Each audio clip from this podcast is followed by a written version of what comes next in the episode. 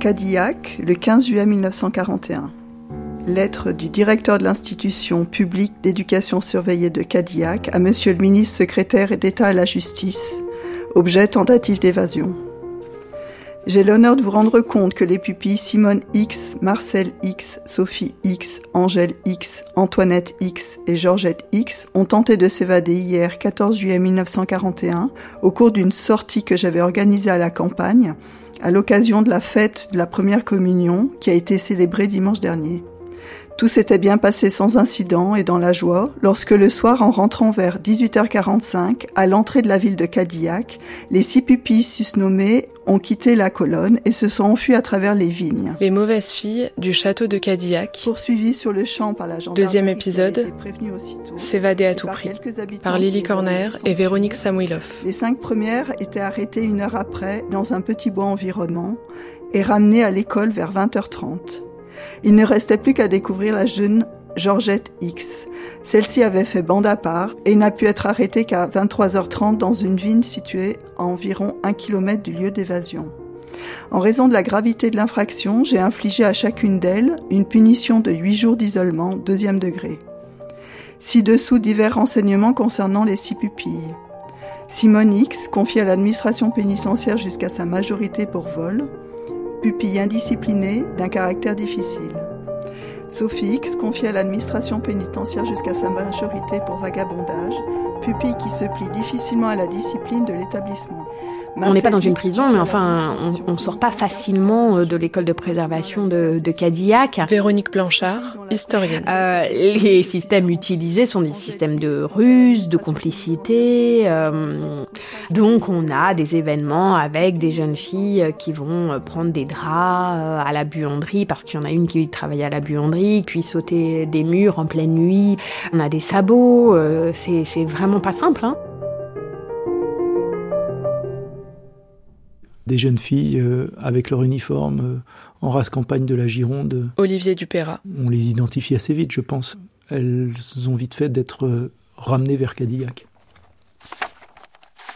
Là, il y a à peu près une soixantaine de dossiers dans ce carton, qui évidemment étaient là en l'occurrence enfermés depuis longtemps. Donc, c'est principalement entre mille neuf cent trente-sept, mille neuf cent quarante-trois, quarante-quatre. Agnès Geoffray, artiste plasticienne. En fait, j'ai fait des impressions sur soie de ces archives. J'ai choisi la soie parce que c'était retrouver aussi une noblesse euh, les concernant. Dans une des archives, euh, il y a une jeune fille euh, qui s'est automutilée, qui a avalé une épingle, pour quitter l'école de préservation de Cadillac, d'être placée dans un hôpital euh, public extérieur à l'école, afin de pouvoir éventuellement s'en échapper. Mis à part les tentatives d'évasion physique, euh, ont-elles d'autres moyens d'échapper à la contrainte de l'institution, Sophie Mendelsohn ?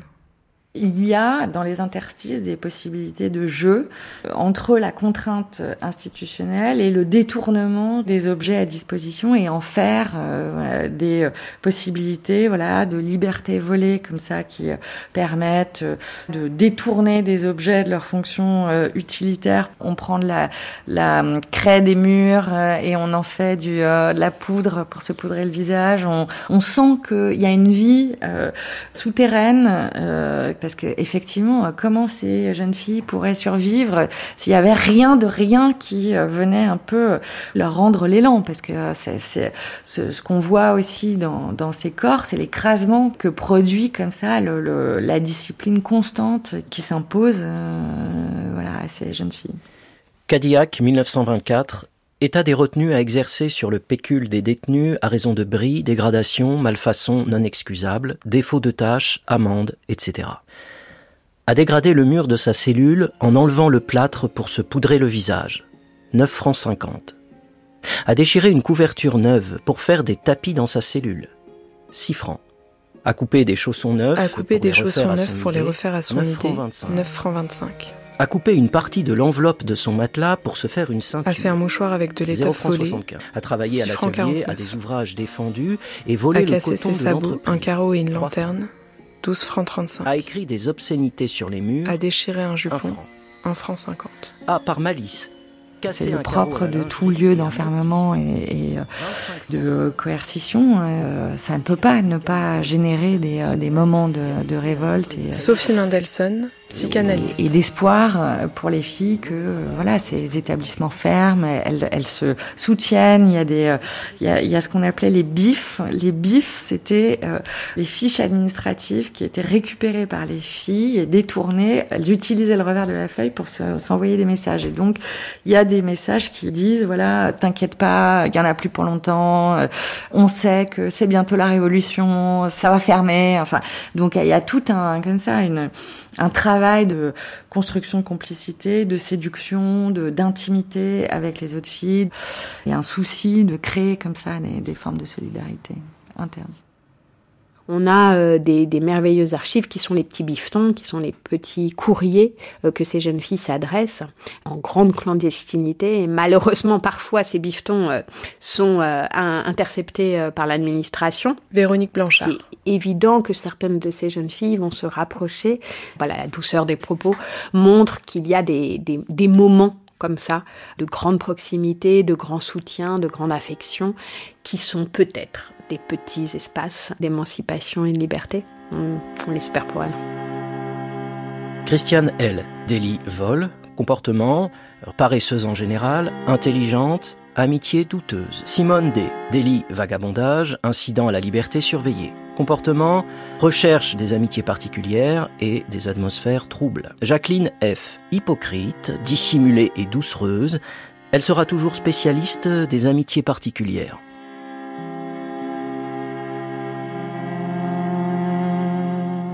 Alors en pleine Seconde Guerre mondiale, en dix-neuf cent quarante-quatre, la France n'est pas totalement euh, libérée, euh, mais il y a déjà euh, le sentiment qu'il faut absolument euh, réformer euh, la justice euh, des enfants, et en particulier les institutions euh, pour filles.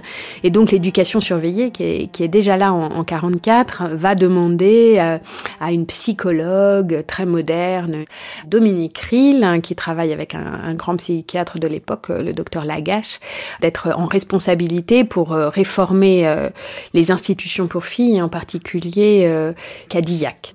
Voilà, alors Mademoiselle Riehl, elle, elle est donc euh, guide de France, psychologue, euh, elle a des méthodes actives, modernes, euh, dites féministes. Alors, je vais vraiment mettre des guillemets là sur ça.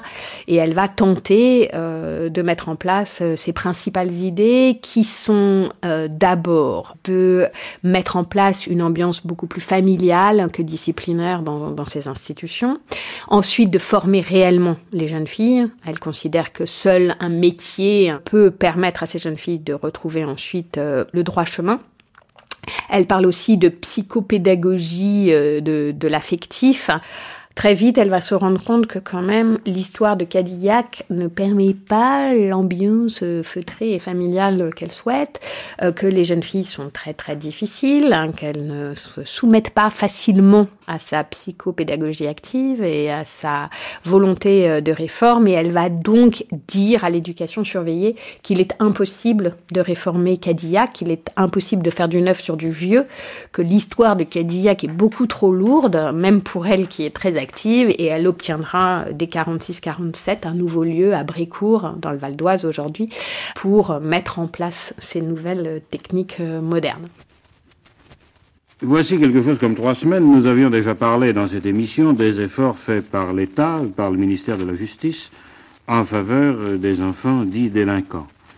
Il vient de se tenir une session des directeurs des maisons d'éducation surveillées, et M. Michard est revenu, accompagné cette fois-ci de Mademoiselle Dominique Riehl, qui est directrice de la maison d'éducation surveillée de Brécourt en Seine-et-Oise. R T F, quinze décembre mille neuf cent quarante-neuf. Et je crois, mademoiselle, que ce programme doit comporter pour les jeunes filles des préoccupations particulières. Il y a un souci de moralité, d'enlèvement moral. Oui, surtout qu'il s'agit de former de futures maîtresses de maison et des mères de famille. Notre rééducation est donc avant tout basée sur une vie de famille réelle, c'est-à-dire une éducatrice entourée de huit filles, vit dans un appartement autonome sur le modèle d'une famille nombreuse. Mardi matin, un groupe de quarante-cinq jeunes délinquantes de dix-huit à vingt et un ans appartenant à l'institution corrective de Clermont, actuellement détenue à Fresnes, ont tenté de se mutiner. Après avoir refusé de se rendre à leur travail, elles coururent au réfectoire voler de la nourriture et à l'infirmerie où elles burent de l'éther. Ivres, les révoltés se livrèrent aux pires extravagances, bris de clôtures et de vitres, bombardement des gardiens avec des briques. La police municipale ne parvint à rétablir l'ordre que dans l'après-midi.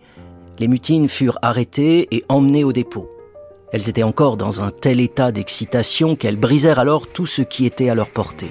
Cinq agents ont été blessés. L'Aube, huit mai mille neuf cent quarante-sept. Donc euh, en, en mille neuf cent quarante-sept, alors même qu'on commence à penser que Cadillac va être difficile à réformer, arrivent à Cadillac plusieurs jeunes filles qui sont les rebelles de, de Fresnes, les révoltées de Fresnes. Mais là aussi, elles sont considérées comme des jeunes filles difficiles. Hein. Elles se sont révoltées, elles sont montées sur les toits de Fresnes, elles ont chanté des chansons paillardes, elles se sont dénudées, elles vont se faire asperger par les pompiers. Euh, voilà. Et ça va faire la une des journaux. On parle de sabbats, donc de sorcières, on parle de corps déchaînés, on, voilà, on parle de filles en perdition. Et puis, à Cadillac, Mademoiselle Riehl, elle est partie avec soi-disant les meilleurs éléments professionnels, euh, éducatrices, et les meilleurs éléments euh, de jeunes filles, c'est-à-dire celles qu'elle imagine pouvoir rééduquer. Ce qui veut quand même dire que celles qui sont restées sont quasiment, dans la perception de l'institution, inéducables et particulièrement difficiles. Donc on a une ambiance qu'on peut imaginer assez effervescente à, à Cadillac, avec une sous-directrice qui est devenue euh, directrice, Mademoiselle Pavone, euh, qui va devoir euh, gérer l'institution, toute l'histoire passée de cette institution, et un futur qui semble compliqué, puisque d'une certaine manière, l'administration a acquiescé quand Mademoiselle Riehl a dit que que c'était un lieu irréformable. Ministère de la Justice, direction de l'administration pénitentiaire, cinq août mille neuf cent quarante-huit. Notice sur la nommée Marguerite B. Ordonne le placement de B. Marguerite dans l'institution publique d'éducation surveillée de Cadillac, Gironde, jusqu'à l'âge de vingt et un ans. Exposé succinct des faits qui ont motivé les poursuites. Coups et blessures volontaires sur la personne de sa mère. Alors là, c'est toujours des, moi, des documents qui me, qui me touchent beaucoup, puisque le, le document que vous me donnez là, qui s'intitule « Le portrait de, de Marguerite », est assorti d'un petit photomaton. Marguerite, elle a un, un sourire hein, sur cette euh, photomaton. Elle regarde l'objectif. Elle est très brune, coupe au, au, au carré, et surtout euh, des yeux très vifs. Mais ça, c'est peut-être moi qui recompose aussi. Quels sont les antécédents de l'enfant sous le rapport du caractère, des mœurs et de la conduite ? Sa mère étant infirme, l'enfant a eu trop de liberté, fréquente des milieux louches. Quels sont les moyens d'existence des parents ? Sa mère est retraitée comme institutrice. Alors Marguerite B, c'est effectivement une des pupilles qui arrive sur la dernière période de l'Institut public d'éducation surveillée au château ducal de Cadillac. Olivier Du Payrat. C'est une jeune fille qui... Euh, est placée parce qu'elle était violente avec sa mère. Donc elle arrive ici, dans un environnement où il y a des filles très dures. Et elle-même était peut-être pas une, un ange non plus. Mais c'est effectivement euh, l'une des dernières pupilles dont on est la trace à Cadillac. Et surtout celle euh, dont la vie a été un peu plus documentée que d'autres. Ne serait-ce que parce qu'elle a écrit et elle a correspondu avec la dernière directrice. Et que ses écrits sont très touchants et témoignent d'une personnalité assez complexe. À quelle cause peut-on attribuer le délit ou le crime commis ? Au peu d'autorité que la mère a sur son enfant. Observation : d'un caractère fantasque, il y a intérêt, même pour la mère, à ce que la jeune B. Marguerite reste éloignée de chez elle le plus longtemps possible. Elle est placée par décision de la justice des enfants à Cadillac, hein, jusqu'à l'âge de vingt et un ans. Elle est poursuivie pour coups et blessures. La deuxième raison, c'est que sa mère étant infirme, l'enfant a eu trop de liberté et elle fréquente des milieux louches. Donc là, voilà, comme toujours, hein, la jeune fille qui fréquente des milieux louches. Et là, on est dans le contrôle du corps féminin et dans les questions de genre, hein, vraiment. Ce qui est très impressionnant, parce que ce qui vraiment devrait conduire cette jeune fille à être enfermée, c'est d'avoir frappé, et d'avoir frappé fort une mère infirme. Puis après, on apprend que la mère de, de Marguerite est institutrice. Elle est pensée par l'institution comme trop laxiste, incapable de diriger sa fille. C'est quelque chose qu'on reproche très, très régulièrement aux mères de mauvaises filles. Hein. Et puis, il y a une vraie, une, un vrai parallélisme des formes, si j'ose dire, entre le fait qu'une jeune fille devienne une mauvaise fille parce que sa mère est une mauvaise mère. Quels sont les rapports de l'enfant avec la famille ? La mère aime beaucoup sa fille, mais cette dernière est loin de lui rendre l'appareil, si c'était si simple. Comportement de Marguerite B. Arrivée à l'I P E S de Cadillac le huit août mille neuf cent quarante-huit. Elle fait toujours preuve d'un grand orgueil, aussi bien dans le mal que dans le bien. Elle s'évade fin janvier mille neuf cent quarante-neuf et se laisse docilement ramener par deux méritantes rencontrées sur la route. En février, alors qu'elle était punie, elle casse les carreaux de son dortoir pendant qu'on lui faisait faire sa toilette. Mise à l'isolement, tape dans sa porte, crie toute la nuit. Elle s'évade à nouveau en avril mille neuf cent quarante-neuf au cours d'une promenade générale et erre sans but pendant une semaine. Ramenée, elle est isolée, casse trois carreaux à la surveillance générale avec le souci d'attirer l'attention, hurle, tape et on doit l'attacher sur son lit. Quels moyens ont-elles de se révolter, ces pupilles de Cadillac, Agnès Geoffray ? Alors, souvent, elles cassaient, elles criaient, elles chantaient. Souvent, c'était ça. D'ailleurs, là, il y a... Euh, alors, que j'ai imprimé sur de la soie aussi, c'est des rapports individuels. Et c'est marqué dans les infractions euh, dénoncées. En lui sortant son bol après son déjeuner, avait préparé son bol d'urine et me l'a jeté à la figure. Donc ça, c'est une monitrice qui relate euh, ce fait. Cette pupille refusa de réintégrer sa cellule, s'accola à un mur et jeta coups de pied et coups de poing aux moniteurs et aux monitrices appelés à la rescousse. À la cour, appelle ses compagnes punies, chante des chansons immorales. La décision de, de, de, des punitions, huit jours d'isolement, deuxième degré.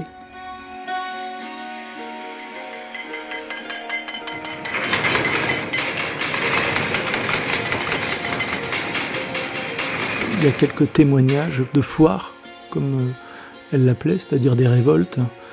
Il y en a une en particulier après l'arrivée des révoltés de Fresnes, donc sur les quelques années où il y a eu les plus durs ici, où euh, le personnel de l'école ou de l'Institut public d'éducation surveillée est totalement dépassé parce qu'elles sont plusieurs à se monter euh, l'une envers l'autre et puis du coup à casser tout, les portes, les fenêtres, à balancer des choses par les fenêtres.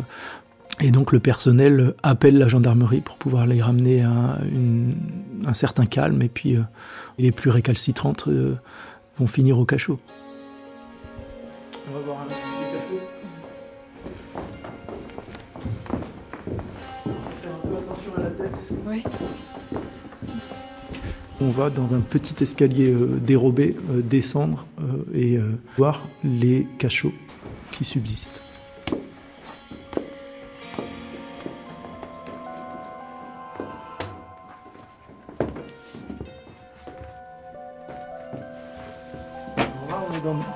Un des deux cachots qui subsistent à Cadillac. Et donc il y a ces pièces assez exiguës qui font euh, ouais, un mètre cinquante par un mètre cinquante avec un peu de jour euh, à travers un grillage, mais donc qui sont éloignés de tout le reste du château, qui ont servi donc de lieu de punition pour les plus récalcitrantes. De mémoire, il y en avait six dans le château. Voilà, on pouvait être enfermé pendant de longues semaines pour les plus euh, rebelles.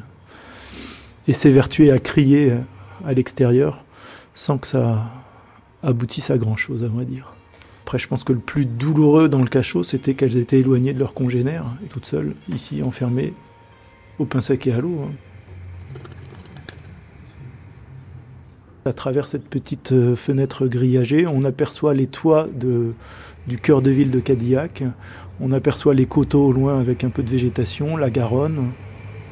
Je me souviens avoir rencontré euh, une personne qui a enfant était à Cadillac et, et qui elle-même se souvenait dans les années cinquante, donc à la toute toute fin de, de la période de détention, se souvenait avoir aperçu des jeunes femmes qui criaient par les barreaux.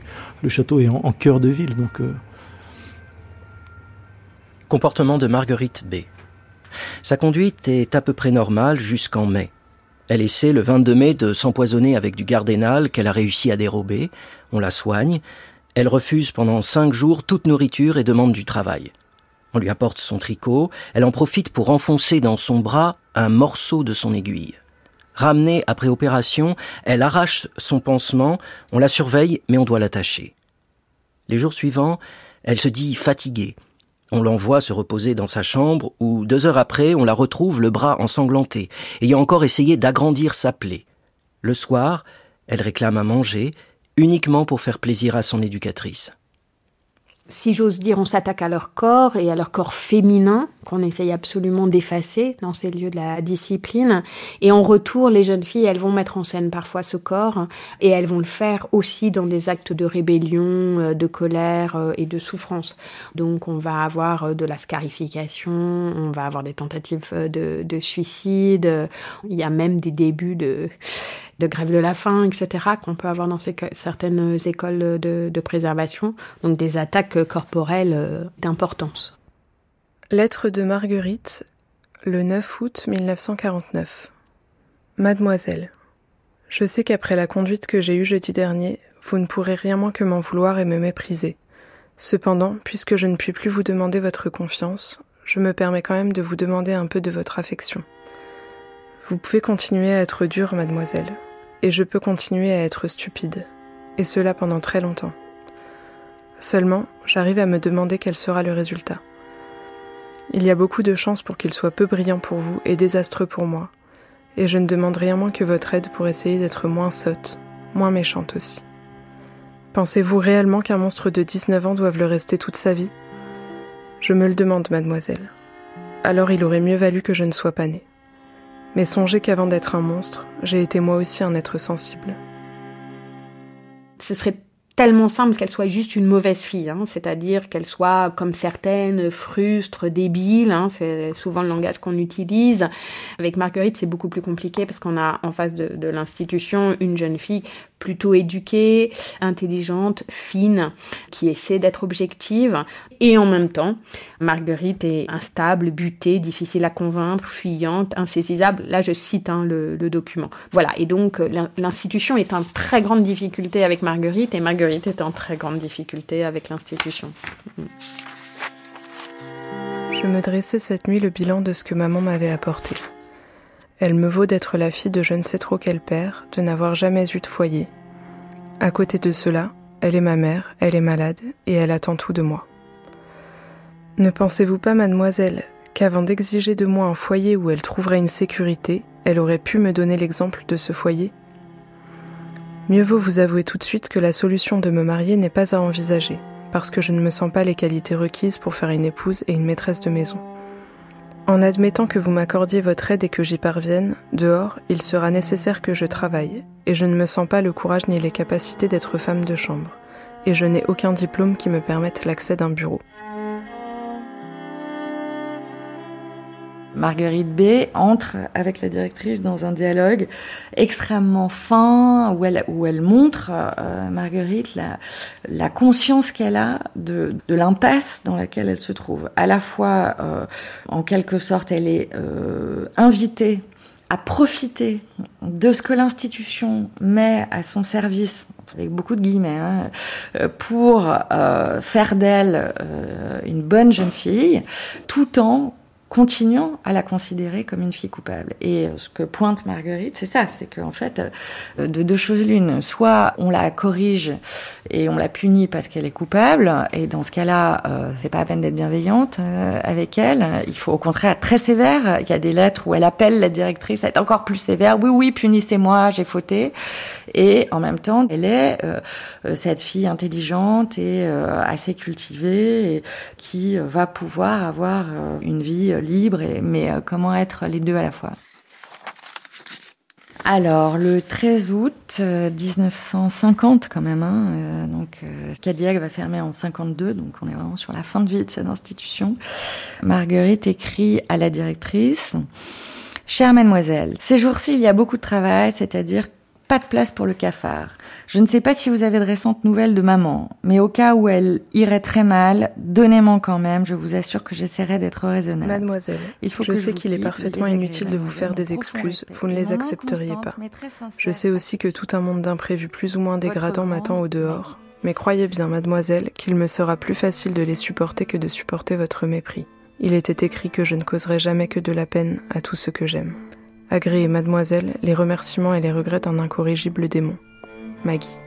Marguerite B, elle va passer euh, trois ans à, à Cadillac, trois ans émaillés euh, de tentatives euh, de fugue, de colère, euh, de lettres intempestives à la directrice, Mademoiselle Pavone. Euh, c'est des fois des lettres extrêmement affectueuses, d'autres fois des lettres de revendication. Donc voilà, c'est, c'est très turbulent. Il y a une, une première tentative de suicide euh, qui n'aboutit pas, et puis euh, et puis il y en a une deuxième qui malheureusement va, va réussir, c'est-à-dire qu'elle avait plus ou moins dit hein, qu'elle le ferait un jour, elle avait tenté une fois, elle avait voilà, menacé plusieurs autres fois, et puis et puis il y a un matin où elle est retrouvée dans, dans sa cellule morte.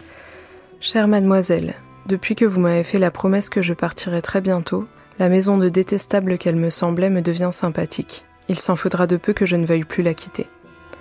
Il faut que je vous demande pardon pour toutes les méchancetés que je vous ai dites l'autre jour. Je voudrais ne plus vous en dire jamais. Toutefois, si c'est possible, rattachez-moi à vous que je puisse croire que tout ce que je fais de bien ou de mal vous touche autrement que comme un échec dans vos travaux. Pardon et merci. Votre grande Maggie. À la fois, elles ne peuvent vouloir que sortir, mais elles ne peuvent aussi que redouter hein, de sortir. Les liens familiaux sont coupés en général. Le travail qu'on leur propose euh, est un travail euh, très aliénant et euh, voilà. Euh, elles étaient vagabondes en, en entrant, en tout cas euh, considérées comme telles.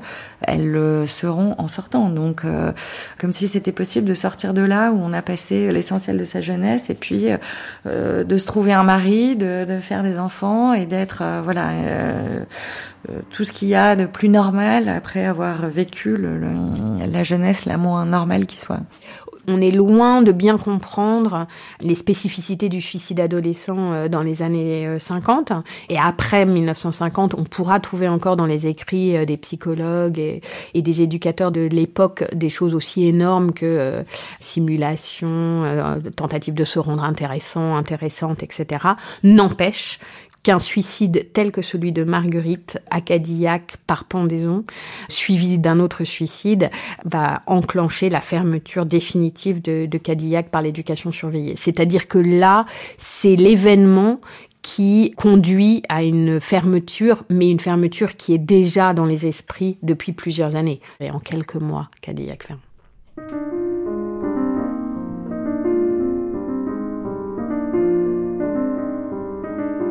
C'était Les mauvaises filles du château de Cadillac. Second épisode, s'évader à tout prix. Merci à Agnès Geoffray, artiste plasticienne, Véronique Blanchard, historienne, Olivier Du Payrat, administrateur du château de Cadillac, et Sophie Mendelsohn, psychanalyste. Lecture Pierre-Marie Baudouin, prise de son Jeffrey Marianne et Romain Lenoir. Mixage Xavier Lévesque, Archivina Pierre Pinault, attaché de production Sylvia Favre, coordination Christine Bernard. Un documentaire de Lily Corner réalisé par Véronique Samouiloff.